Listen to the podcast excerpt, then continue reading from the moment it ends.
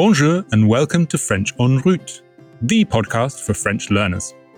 In this podcast, we'll hear real life stories from the French speaking world. In French, of course. My name's Sam. I'm here to help you out with the less familiar phrases and give you a few cultural tips along the way. All you need to do is sit back, listen carefully, and enjoy the journey. To make things easier, we've put together a synchronized transcript that you can read whilst listening. You can find this alongside images and videos related to each episode at babbel.com forward slash podcasts, or follow the link in the episode description. In this episode, we're traveling to the Republic of Cameroon in Central Africa. French and English are the official languages of Cameroon because it was colonized by the Germans and then, following the First World War, divided between the British and French. It regained independence in 1960, and today there are nearly 250 other languages or dialects spoken countrywide, including Pidgin English. An example of Cameroon Pidgin English that you'll hear in today's story is Arata Chop Die, which translates as rat, eat, die. But more about that later. So, are you ready? Then let's hit downtown Douala. Our next stop is French en route.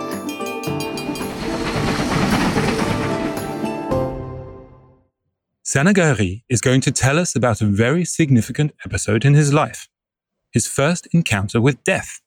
But you'll be pleased to know, ce n'est pas une histoire triste. It's not a sad story.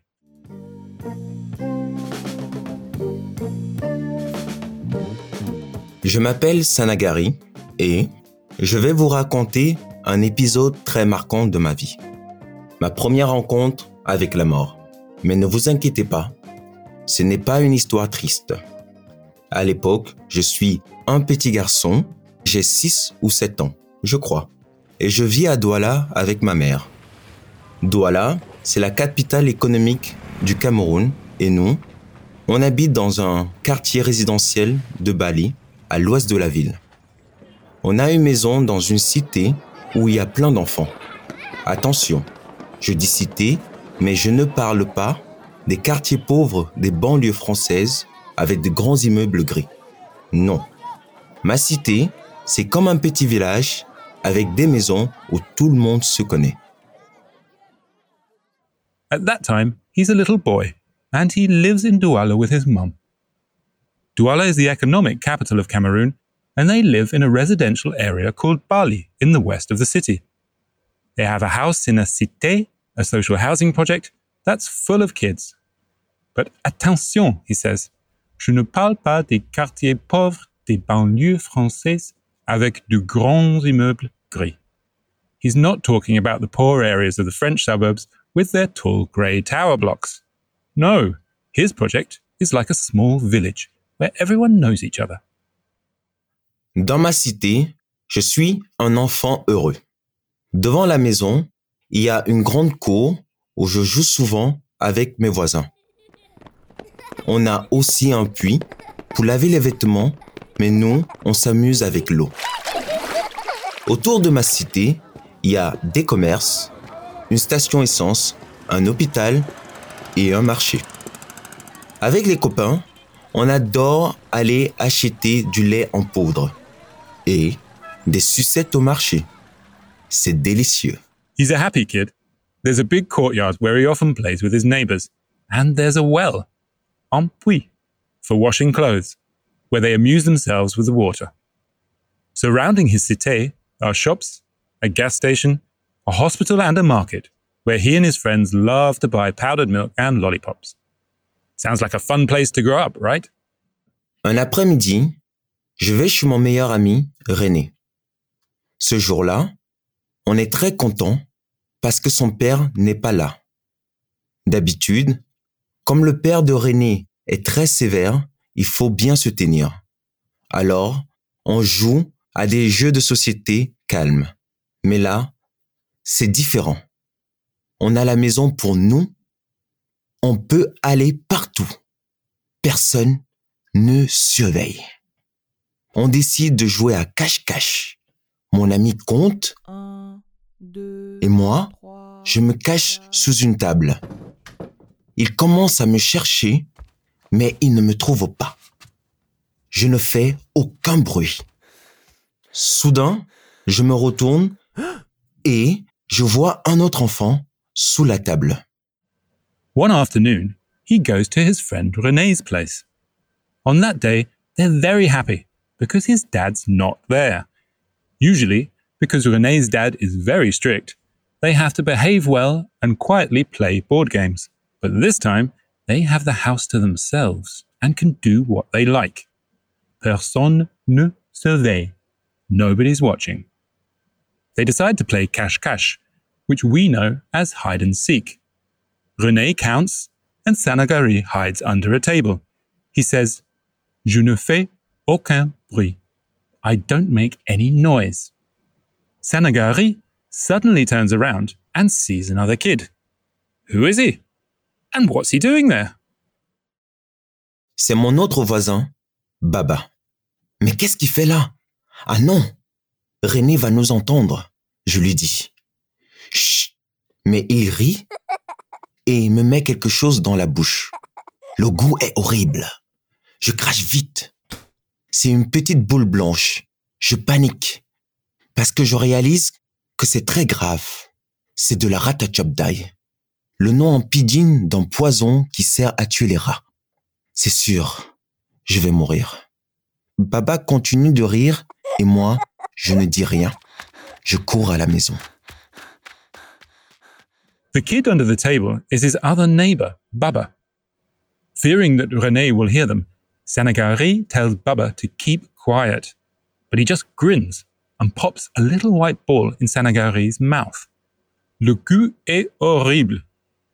Je crache vite. The taste is horrible. I quickly spit it out, he says.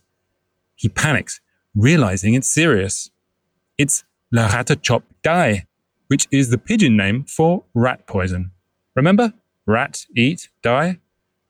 He's sure that he's going to die. Baba keeps laughing, but Sanagari says nothing. Je ne dis rien. Je cours à la maison. I run home, he says. Le chemin vers la maison me semble très, très long. Quand j'arrive, je cherche ma mère. Maman? Mais elle dort dans sa chambre. Alors, je monte sur son lit et je m'allonge à côté d'elle. Elle ouvre les yeux et me demande Qu'est-ce que tu fais? Je lui dis J'ai mangé une boule blanche, de la ratachopdai. Je vais mourir. Elle me prend dans ses bras et me dit de me reposer. Et moi, j'accepte la mort. Je n'ai plus peur. It seems like a very, very long way home. When he gets there, he looks for his mum, who's in her room. He climbs up on the bed and lies down next to her. She opens her eyes and asks, What are you doing? He tells her that he's eaten a white ball of rat poison and that he's going to die. She takes him in her arms and tells him to rest. Sanagari tells us he accepts death. Je n'ai plus peur. I'm no longer afraid. Quand je me réveille, le paradis ressemble beaucoup à la chambre de ma mère. Alors, je ne suis pas mort? Eh non Ma mère me rassure. Elle me dit, ne t'inquiète pas. J'ai demandé à Baba, la boule blanche, c'était juste du kafa. Le kafa, c'est une boule blanche utilisée dans les maisons au Cameroun pour repousser les insectes. Moi, j'ai cru que c'était de la ratachopdai. Bon, en fait, c'était une mauvaise blague de mon voisin Baba.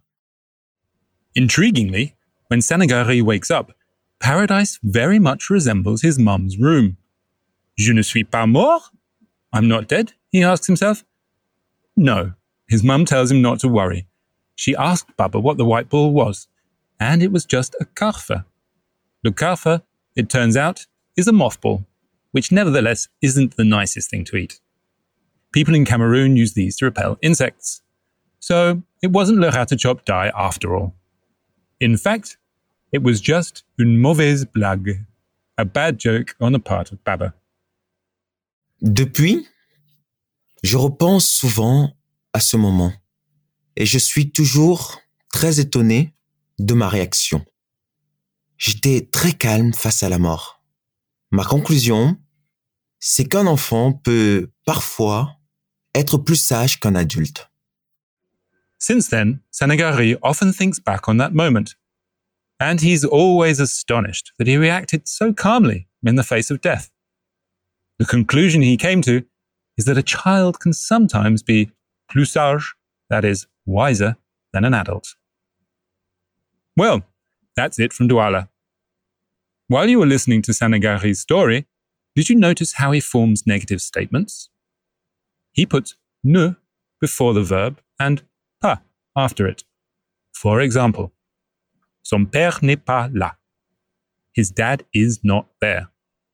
In this example, n'est pas means is not or isn't. And ne can also be paired with other little words to form negatives, such as ne plus, meaning not anymore, ne rien, which means nothing, and ne aucun, meaning none at all. If you're thirsty for more, head straight to our Babbel lessons.